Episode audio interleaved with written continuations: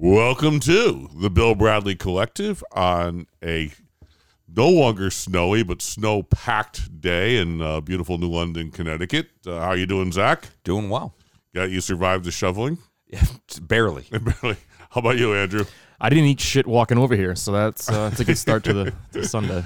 yeah, I uh, we had less snow in, in beautiful Middletown than we uh, than you had here, and it's I am of an age. I'm glad of that. So, what we're going to talk about today is Condoleezza Rice. As part of our women's season, you know, this is someone who has, if not bridged, at different parts of her life, uh, straddled both politics and sports. Um, and we're going to get into that today. She was born in 1954 uh, in a Jim Crow, Alabama, which seemed to shape some, but not all of her life. Uh, she talks about her being herself being an absolutist on the Second Amendment because she remembers her father sitting on the porch when the Ku Klux Klan was coming by with a gun, and that was the way he protected himself. She also talks about why she was a Republican, which was because when her father went to vote in 1952, the Democrats would not sign him up, but the Republicans would. Uh, this does not show much understanding of what happened to the Republican Party post Four, 14 years later. right post the Nixon Southern strategy. You know, I mean that changed everything. Okay.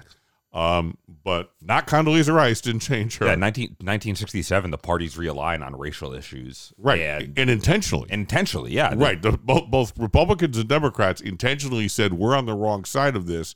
The Democrats morally and the Republicans electorally. Yeah. And uh, so she then heads off to the University of Denver, gets her master's at Notre Dame, gets her doctorate at the University of Denver, and then Zach, where's she heading off to then? Then she starts a career working uh, in several administrations, gets into the involved in the Carter administration, really works around in politics. But the big thing is in 2001, she is appointed the national security advisor for one George W. Bush. Um, Wasn't she Secretary of State then? She was Secretary That of State in second term. 2005. Second Col- term. Col- uh, Colin Powell. Colin Powell was Secretary Right, of State right. in 2001. Um, she becomes the highest ranking African American woman uh, in politics in our government at that point, and then almost immediately, I mean, by September of that year, uh, has shown the issues in her competence um, in this position as 9-11 happens uh, where you know 3000 people die and she goes in front of the hearings in congress and openly says that she had a folder on her desk that said bin laden determined to attack within the united states So I want to back up a little bit because we kind of brushed through this young African American woman, not not Ivy League educated. I mean, nothing against the Notre Dame. University of Denver uh, or Notre Dame, but a doctor from the University of Denver is usually not the gateway to anything. And in the HW administration, in the HW administration, the first George Bush administration, the better of the two, George H.W. Bush was okay. He was all right. Yeah, he was a, he's in in the, in the soft middle of of presidents. She become she is uh, an expert on Soviet and, and uh, Eastern European relations at the exact time the Soviet Union finally crumbles. yeah her doctorate was in international studies right Right.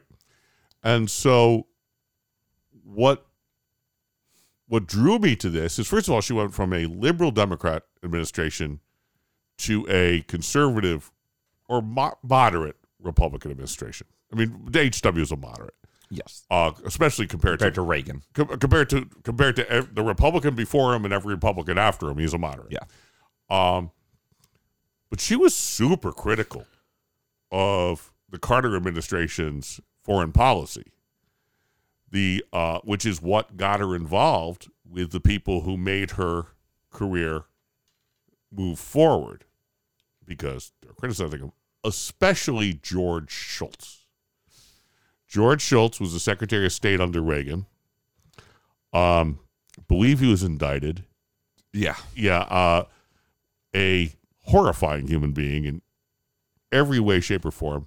But he took a shining to Condoleezza Rice, got her involved, I think with the Hoover in- uh, uh, Hoover what is it called Institution. Hoover Institution for the first time. Uh, she's still involved in it now, and kind of brought her along as a protege. And, and Andrew, correct me if I'm wrong, but as I I read her biography, and I didn't I did not read her autobiography. Cliff I, Notes. I read I read multiple websites because I couldn't I could not get through the autobiography. There's no way I'm reading an autobiography of her.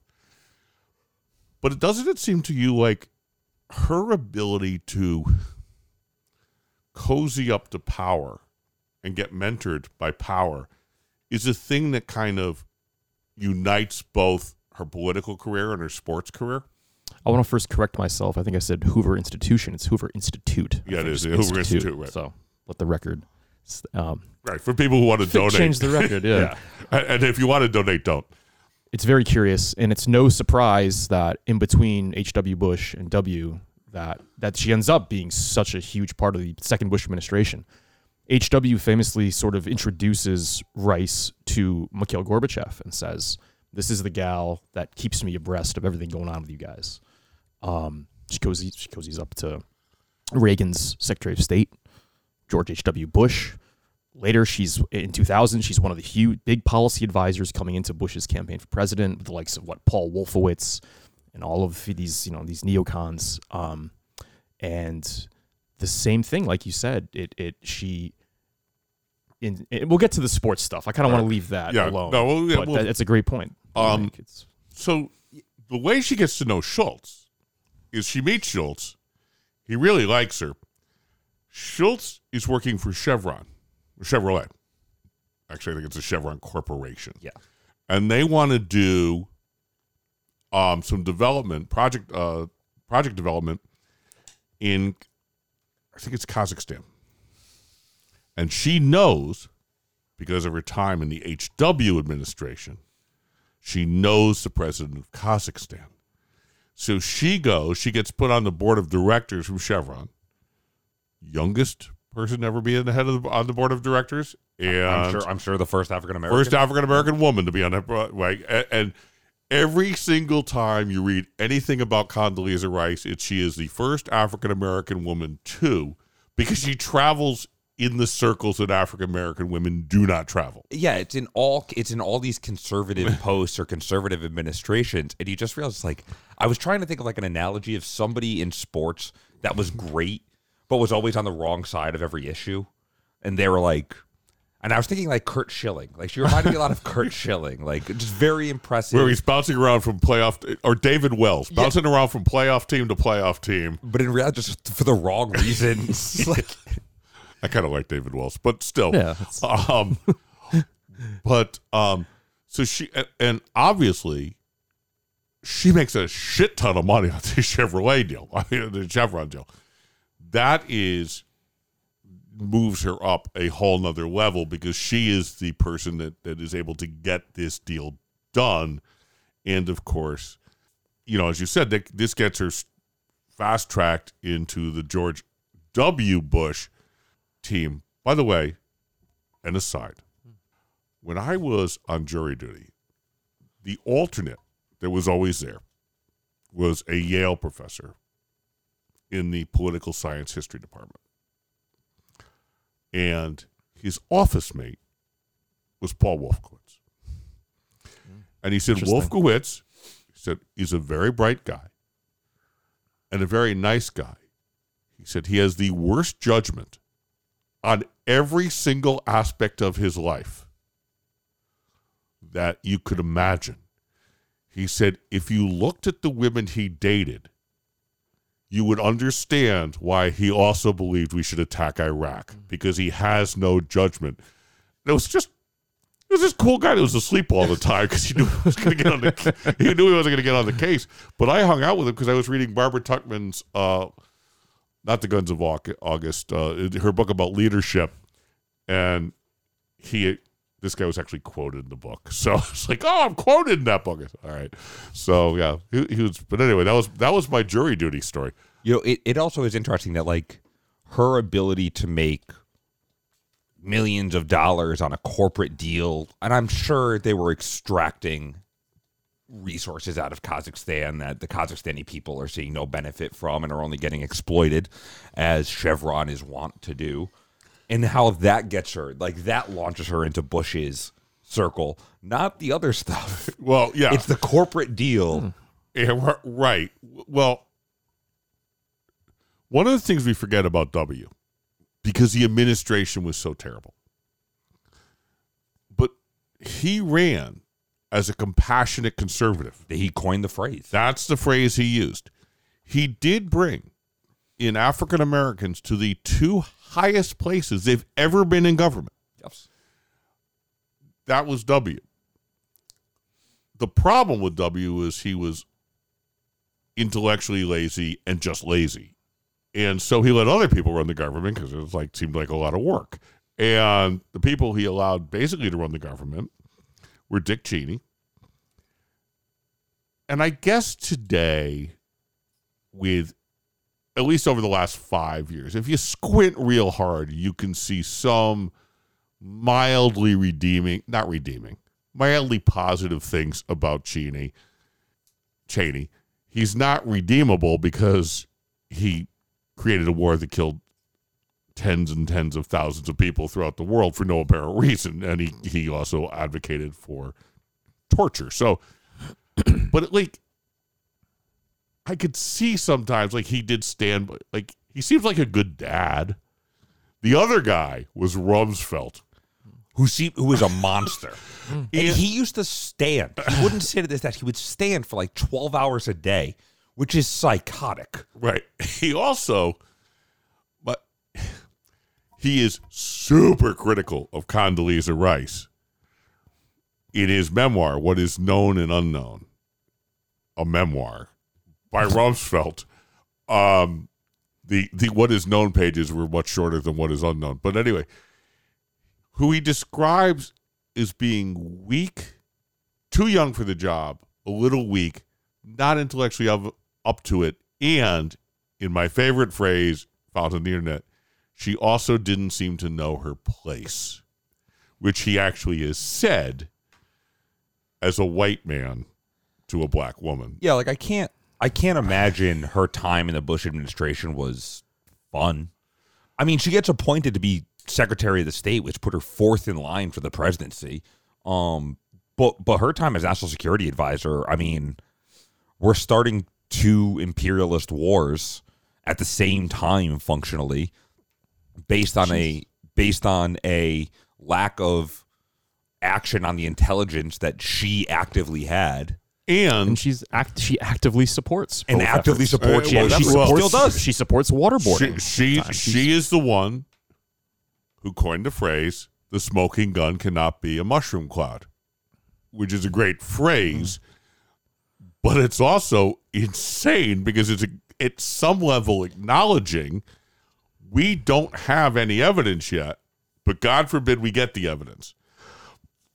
Um, but she also um, she also was just, you know, the next administration Secretary of State was Hillary Clinton. Well, the power of Hillary Clinton in the Obama administration and the power of Condoleezza Rice in the Bush administration is like there's no comparison because it was Rumsfeld's show. Yeah. Rumsfeld was the most Rumsfeld was the most powerful Secretary of Defense leader since Kissinger, and I can't. I I, I don't. Is that even an opinion? I, I who who else would you put there? No, it's it's clearly. I mean, Rumsfeld. You can see Rumsfeld's fingerprints all over everything. I mean, he was writing memos about torture, and they were just actively doing it. But what the person who went to the CIA, to George Tenet, who was against this and said, no, this is the Bush administration policy, was Condoleezza Rice. That her, and, and this just keeps like, her willingness to sell herself. I- It's it's very hard to say because we're four white guys. It's I- I- I hard think to say. the, the her willingness to compromise on her values or morals in order to ascertain power or carry the water for more powerful people is problematic. or or maybe what we think her values should be. maybe those are her values. Maybe she doesn't give a shit.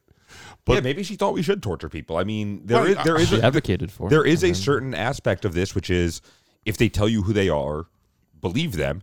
and the the one thing that I think I was reading when I was doing my research on this, the one thing I've kept coming across is how much I wanted to like Condoleezza Rice. That how much I felt like wow, she is an incredibly impressive person.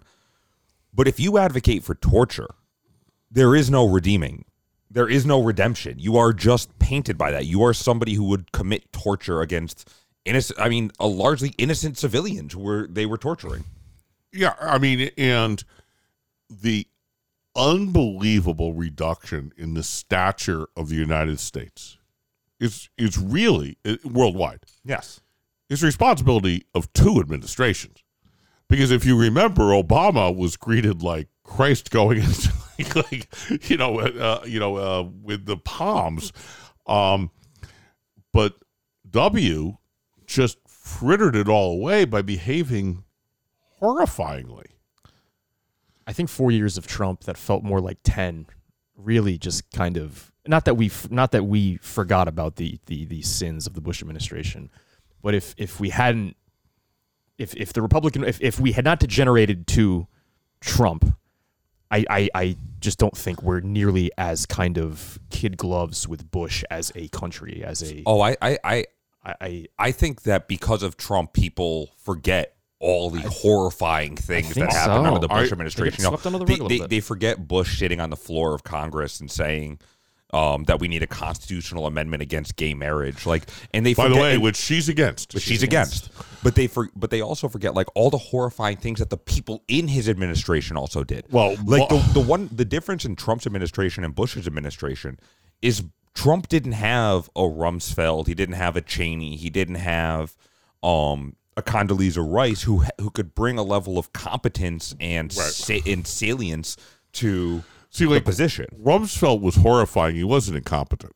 Like Rumsfeld ran that department. Like the Trump administration is a whole other thing because the best, uh, the the Republican standard bearers who had been there from Reagan to Reagan through to HW through Bush, that whole generation wouldn't work for Trump, and so you ended up with yeah. I mean, I think I, I, always when I think about the presidents, and I say always, so I, I realize I had to do this recently. You have to separate post Civil War and pre Civil War because there's no way to talk about people who supported slavery. Yes. So, post Civil War, to my mind, the worst presidents in order, this is for Sean Derby, is uh, because we have to rank everything. This is what men do. The worst is Trump. The second worst is W. The third worst is Harding is Hoover. The fourth worst is Harding, and the fifth worst is Rutherford B. Hayes, because they all did terrible things. Yeah, I, I just want to But talk Bush about, is terrible. I just want to talk about the Hoover Institute for a second because I've been meaning to make this point for a bit, and I was going to wait until we got back to it later. Herbert Hoover was a horrifying president who crashed our economy, and people lived in box houses. In college, we used to have this thing called Hoovervilles, where students would go sleep outside to reenact uh, the horrors that were the Hoover administration. And she was in charge, and she's in charge of it. that is her current uh, position. Yeah. Yeah. Who would want to be in charge of that? and, and this is the thing that we keep coming back to. It's like we are, I think, predisposed. The four of us are predisposed to give the benefit of the doubt to people who tr- blaze trails for other people to follow. Like that's hard to do. But Jesus, like it's it's it's a rough go. So let's get into. You mentioned it. She did the. uh She spoke on the UN floor, talking about, or uh, she's talking to U.S. Congress Congress. You're talking to Congress. that that she acknowledged she had this uh, this information. Now, some of this, I give her a break on. I think like they probably have a ton of information, and a lot of it is you know Yeah. not true. It's like it's like when you watch those shows on Netflix about serial killers, and they say, and yet they had this tip. Well, they had ten thousand tips. Like Yeah. it's like that's worse than none. Um, it yeah it, it you know her role in the iraq war And this is, you know, to Andrew's point, I think in time, and especially after Trump, these people that were responsible for 20 years of war, um, and one war that we're still actively engaged in, is in time they get kind of viewed with these rose colored glasses. People forget that she advocated for both of these wars and she's gotten nothing but kind of accolades after this. I mean, she's she's still she was on the ManningCast this season. selling the, the the selling of of the Iraq War, namely to the American public, it's a tougher sell when the face is Donald Rumsfeld, Dick Cheney, George Bush. When one of when one of those other public faces is Condoleezza Rice, younger and African African American, charismatic, and Colin bit of an easy- Powell. And Colin Powell, bit of an easier. Uh, uh, African American, uh, uh, charismatic, and- and- younger, It's, like it's it's almost like this unified kind of not bipartisan, but a what's the word I'm looking for? It's well, it, it, it's in the white mindset. It's like a third party validator. Right. yep. Thank you, yes, thank that's you. that's well put. And and Colin Powell at the end of his life expressed real regret. Like he he was against it at the time. He still did it. I will give him some break because the military is taught that you just do what you're told.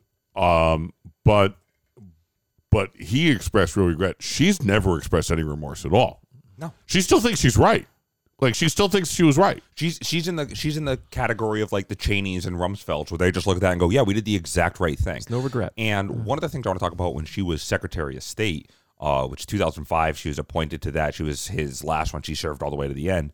Uh, was this policy she had in the Middle East, which was kind of this continuation of the imperial policy that they had in the Iraq and Afghanistan war, which is to basically force American values, force American democracy onto countries that don't have that style of government, don't have have different values, have very different cultures. And it was called what? Transformational Tran- diplomacy transformational diplomacy is the word. Yep. where uh, she wanted to bring instill these values into the Middle East, um, and the greater Middle East, at the same time as supporting our closest ally, Saudi Arabia, at the same time supporting another close ally, Egypt, which was when they were still authoritarian. This was before the um, what are they? The Mus- the, the, the Muslim Spring, The Arab Spring. the Arab Spring. Right. It was, it was Mubarak's Egypt. Uh, yeah, And worse than that, she also agreed that we should overthrow the Palestinian election of Hamas. Yeah. Bec- Hamas, because uh, Hamas, Hamas, because hummus. that's right, because she hated chickpeas. Chickpeas for No, all. Hamas. Yeah, there was no intellectual consistency there at all. No. And maybe that's where Rumsfeld's coming from because Rumsfeld was nothing if not intellectually consistent. I am evil. I don't give a shit I'm evil. My evil will help the country. Yeah. And like, so Rumsfeld was like the perfect arch villain. And I think because of that, and because she is affable, she went on The View. She does stuff that like Rumsfeld would never have done in a million years. She, wa- she wasn't, you know, she wasn't Steve Carell or, or from Mini uh, from uh, Despicable Me. That she was, you know, somehow given a break on all of this. Steve Carell, who plays Donald Rumsfeld in Vice, the, the Dick Cheney movie. And Does he? Ironically, yes, he does. Oh, I didn't know And that. It's ghastly. Yeah, it's, it's, a great, it's a great performance, but it's yeah. I think pa- who, who directed? Was that a? That's Adam McKay. Oh, okay, McKay, not Sorkin. Okay. I think part of what what gives her this pass on stuff is what also launches into her career in sports and her um now was she was she appointed to be the college football playoff chair before she was rumored to be the Browns coach or after? I thought the Well Browns before. coach Well was before. Well before. Well okay. before. Before So we're going to turn to you now, Andrew. 2013.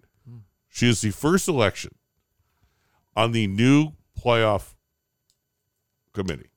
college football playoff Right. committee. Yeah, and so I'm going to you know this is this fast. is your bailiwick, so you're going to Oh, I, uh, um, okay, we're transitioning out of the BCS here, um, which was just the point of just so much consternation in the um, in, in really the sporting world. The idea of trying to have a, a sole national championship game, picking selecting two teams to play for this what I consider mythical national title.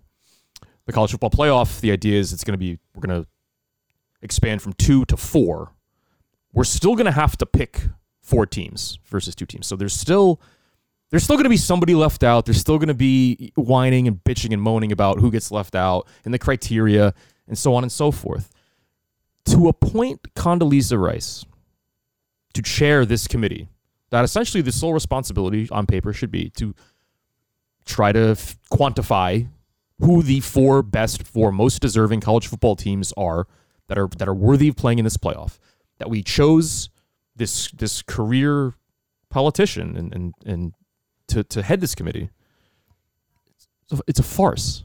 It's a far, like what? So And do we want to I- get into do we want to get into what she claimed her qualifications were? Sure, because those are farcical too. Please. Yeah, she she's when when pressed on this because there was controversy around picking her. She said that she watches uh, 14 to 15 college football games uh, on Saturday and then tapes the games on Sunday. Which, if you do the math as uh, my dad has, there is more time. That is actually more hours than is left in a weekend. even yeah, you can't watch 14 college football games in a weekend because the average football game is three and a half hours. Unless she only watched Army and Navy game, like those were she always watched Army and Navy. Oh yeah, serving as national security advisor, serving as secretary of state gives you as much right to try to appraise college football teams as anybody sitting at this table. How is that a qualification? Like, how is that like? Well, she's So- she's a dignitary. She, so I was the thinking, fuck does that have to do with when I was thinking about the. Go ahead. it, it, it seems like they wanted because I was thinking a lot about this when I was reading because I'm sitting there like, why the hell what, like what is the point of this and I think they wanted something to legitimize the to legitimize the committee and the only way they thought how to do it was to get somebody from the Bush administration I guess but to get like a political person that can act as oh there's actual there's look there's there's legitimacy checks and behind- balances. yeah there's legitimacy so, here So the thing for but me, it doesn't make any but it doesn't make any sense So the thing for me is I look at and I'm thinking like, all right, 2013. First of all, 2013 is after Obama's reelection. So I mean, like, you know, the the Bush administration, most people in the Bush administration have already kind of fallen into disgrace. Um, or if not disgrace, at least a kind of public raising of the eyebrows about them, which seems she seems to have avoided. And we'll get to this in a minute. But there's also um the I was thinking about this and I think, all right, to 2013, if you want to bring in a woman, where are the women? You know, are there really women who are powerful in sports media and sports sports landscape? I mean, this is pre Mina Kimes, who's probably, but it's post Lindsay Jones. I mean, Lindsay Jones is is nationally known, is a nationally known football person, not Is she- college. Is she not the president of the Pro Football Writers Association? she I is now. she yeah, is she is now, now. yeah. Right. Um, she is. You know, there are some women, not to the extent there are in 2021, but there are some women who have some sports bona, bona fides, whereas her like her sports bona fides is she's always been a football fan, and like I don't know, I feel like by 13, a lot of men accepted that women like football. Like, I don't know. It seems like something that would have made more sense seven years before than what it did. Although I remember when it happened thinking, wow, they got Condoleezza Rice. Like, you know, like that's how that was my reaction. Like, wow, first of all, she's available for this. And secondly, you know, so I don't know. What did you think, Zach? I thought she was picked to give them to give the committee a name, to give them something that's not just look. There's we will be fair and impartial. We will have somebody evaluate this that's not going to be in, in you know beholden to the SEC or the ACC or um, the Ma- Mountain West. Although Well, they weren't I- worried I about wish- the Mountain West. I, yeah, I, I They just- were not worried to about the say, Mountain I, I really wish there were more people beholden to the Mountain West Conference. Me too. Uh, so we could see some more Air Force Boise State games. That's best, bet. It's it's my favorite conference in college football. But but I think it's it's also just missed. Like I remember when they got her, I just remember thinking because I was younger and you know closer to like the Iraq War as I knew like a lot of people that had come back already Right. that had served thinking like, what the fuck are they doing with her? Like, what what is the point of this? Like, I, it, it it just stunned me. to both your points, um, and this is where it really shines through her, her ability to attach herself to, to power and influence. And to, to your point, like the fact that you, or we're going to put Condoleezza Rice in this position, and to the general public, you think credibility. It almost was meant to give it credibility. And I think, and I don't want to transition out of this, but also she is one of the two first female members of the Augusta National Golf Club, host of the uh, world's most, I guess, high profile golfing tournament, the Masters. And the first Um, person, really, the, well, maybe the third person in Augusta who's a, a black and not carrying a bag, after Lee Elder and uh, I got, Tiger. I got her about fourth or fifth, but yeah, close, close. Um, and that and that decision by Augusta, I'd like to hear your thoughts on this. Just sort of reeks of See, well, we have to we have to admit one, so we're going to admit one that has kind of a similar worldview. Sure, she's black, but she's You know, also she's every- one. She's one of us. Acceptable to white people. she's Every- acceptable. every racist says, but I have a black friend. That's Condoleezza plays that role for an incredible number of powerful racists. Um, in my and the thing that just the thing that just slapped me across the face as I was researching this uh, was Rice's comment. Many like she's not there anymore, but she said recently, "This is a group of people with no individual agendas," which is the most bullshit thing ever. I'm sorry, referring to whom? The, the college football group, oh, okay, yeah. because of course, no, referring to Augusta. yeah, no, of course, be- of say, course, they good? have individual agendas because they represent the major conferences. They're power brokers. but she doesn't see. Like, I wish Toni Morrison was still alive so she could interview her and write a book about her because she doesn't see. Like she, she just hooks herself to power and says, "But this is where objectivity is." You know, if we could say anything about the college football, you know, uh, whatever it's called, CFP, the fact that they're they don't have their own agenda is not one of them. You know, they kept like like it took everything in their power to accept Cincinnati. Yeah. Like eh, like they had no choice to accept Cincinnati. Cincinnati was fine. They were probably I don't know, maybe the third best team in the country. Like they're fine. They were certainly the top four. they gave Alabama as good a game as Anyone And- was giving them. yeah, minus Georgia, and you know Yeah, right. They gave them a, a reasonable game. They covered. Like it was fine. Like, uh, they didn't cover. oh, they didn't cover. did cover. Oh, they. Oh, that's right. Late they didn't cover. Right. Yeah. But uh, yeah, But I mean, she she recently in November did an interview uh, where she said that she believes in the four team playoff for college football. Yeah. It- it's still over the six oh, rather than the sixth team, which you know, similar to her not backing down on her opinion of Iraq is the wrong opinion. It's better that it's better that we have six teams in the playoffs than it is we have four because it allows a team like Cincinnati to get in.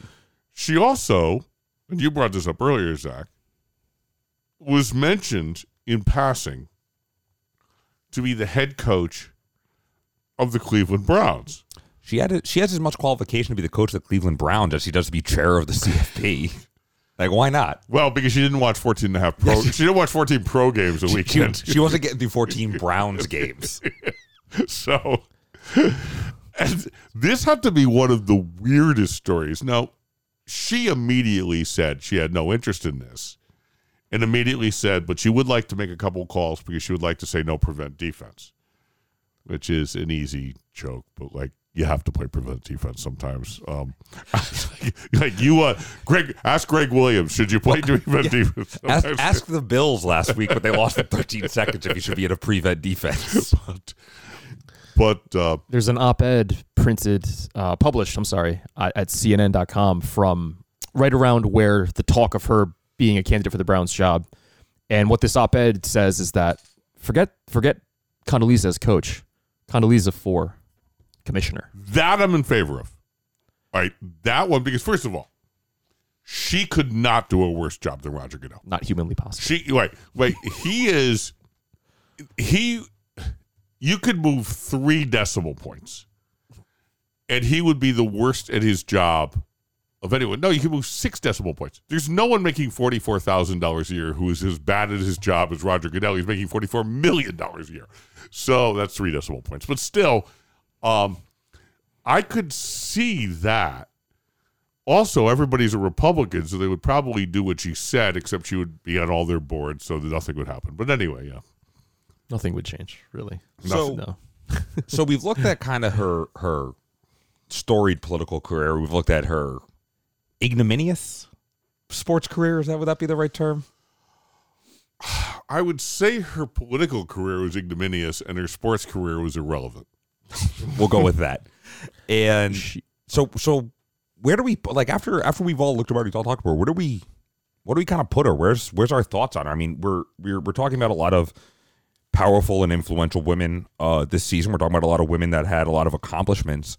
Um where do you think Con- Condoleezza falls in your opinion? It's really complicated. Um, I find it just interesting. That's all. Not that never married, no children. One of named numerous times by Time Magazine as one of the world's most influential people. This and that. Condoleezza Rice to me is somebody that it was is just one hundred percent committed to like advancing herself and advancing her career, whether it be in the political sphere and kind of this, you know, to have to be the chair of the CFP. That's a pretty influential job in sports. Um, to be to be the first female member at Augusta National, that's a that's a pretty serious benchmark in history. And I think that's to me, she's obsessed with kind of her own success. So you put her Not so much how she's perceived, but I, yes. I'm not even saying that as a fault either. But I, think she's obsessed with her idea of success Yeah, I mean, and I achieving that. I think if you look at her accolades, like you know, up until uh, Kamala Harris, the most uh, powerful African American woman that's ever existed in our government is, and it's a massive accomplishment. You know, I, I think that's um you can't ignore that, and uh, you can't ignore also what she did both in her position as national security advisor and in her position as secretary of state and the things that she's responsible for that she advocated for that we're still reverberating around today but for some reason, um, and I think a lot of it is due to the fact that she was young and charismatic. Uh, she gets viewed with the rosiest of colored glasses, I think, in hindsight, from a lot of people. And um, she's rode that into a pretty good, influential career in sports. I mean, being chair of the CFP is, like you said, that's no joke. You're basically the commissioner of college football. She set out, and she is. She's one of the most influential women in our history, and that's what she set out to be. Yeah, that's what that was her. And you know, and, like, and it, it was tough to not read about her and not want to like her because you're reading about this incredibly accomplished person with this great resume. And then at the end of the day, you're like, man, everything she did just sucked. well, the thing she, the person she reminded me of most when I read it was George H. W. Bush. There's a great Doonesbury cartoon about going back to you know when Reagan was shot in 1981, and um, they're on the plane. It, it, it's just a picture of a plane, and someone says, you know, uh, Mr. Vice President, the president was shot. He was incapable of taking of um, running the government, so you were in charge, but he is now back. And he said, "So you mean I was acting president for a while?" And, and the guy said, "Yes." He goes, "Wow, that'll look great on my resume." And that is, at some level, Condoleezza Rice. The difference is difference is George H. W. Bush was the son of a senator, and she was a black young black woman from Alabama. You can't you can't dismiss that. You also it has also given her a pass with liberals, and you know I know what the title of this show is going to be, and you know on Thirty Rock, which is created, written, and run by Tina Fey, who is an unapologetic super liberal. Condoleezza Rice is on the show. She's a re- re- reoccurring joke in the show. Has a prominent, but kind of She- a prominent role. I Kind of a seasons. prominent role. I mean, she's not in the show except a couple, one or two times, but she's mentioned a lot, and it's okay. And I don't know where to draw that line because I've never lived that life. Cori Bush, for example, the, the representative from St. Louis, has actively refused that role. But Cori Bush is 20 years later. Yeah. And, you know, if you blaze a trail, I don't know how critical we can be about how you walk the trail you blazed. But um, she is, I think, one of the most interesting people in the history of the United States. Like, she's just interesting. There's a lot there. There's a lot going on. And nobody really knows her. No one ever says, you know, oh, I know Condoleezza Rice super well, and this is how she feels about stuff. The Gogol Bordello of our government. Just a lot happening. You're not really sure if you like it or not, but there's just a lot going Oh, on. no, no, I'm sure I, I mean, like yeah, Gogo Gogol Bordello. Bordello, we should, we're always sure we like, but All right. So, um, yeah, I, I didn't know how this one was going to go because, uh, like, like we did Renee Montgomery. It's impossible not to love Renee Montgomery. You know, we've done other character people. It's like it's impossible not to love them. Impossible not to admire them. It is absolutely possible not to admire Condoleezza Rice, but it's hard to not acknowledge it. Like acknowledge there's stuff there. Does Obama beat McCain in 08 if Rice runs with McCain? If Rice is McCain's VP instead of Sarah Palin, does Obama who wins that Yes. election? I, I, I, I think um no, I think Just curious. I think Obama still wins. I think it's a hell of a lot closer. I don't think it's the, one of the largest electoral blowouts we've ever seen because one of the biggest things that uh, McCain struggled with was Sarah Palin just being an absolute moron, and that you know Condoleezza Rice would probably have cleaned Joe Biden's clock in a debate, and uh, Obama, Obama ran in large extent, certainly in the primary, against the fact that he opposed the war and Hillary supported it. it, it- Uh, and also, you know what? I mean, the Republican Party of 2022 seems vastly different from the Republican Party of 2008. But is it? the cracks were there. Like, is a black woman going to run on a Republican ticket and win in the South? I just wonder. T- 2008, she's exiting the Bush administration, and she doesn't really do anything in in politics, electoral politics per se. After that, but in 08, what if she decides to get involved? I guess that's why I'm. Yeah. Like, what is her future if she does decide to be a VP? What if she decides to run in 12? I during the research that was kind of because if she was always speculated. Well, there, yeah, they're always she was always showing up in Well, polls, but she never actu- actually and ran. actually, or- Powell was speculated more than she was. But yes, Yeah. Just a question I had for you boys. Yeah, uh, no, that's a, that that's an interesting question. You know, that's a historical what if. I I do not think a Republican could have won in 2008. But anyway, so with that, we're going to say goodbye to Condoleezza Rice, and I doubt if we'll ever mention her again in this episode, no matter how many more years this show runs. But still, uh, it was um, a welcome trip down a uh, very interesting person's life, and uh, we'll see you next week on the Bill Bradley Collective.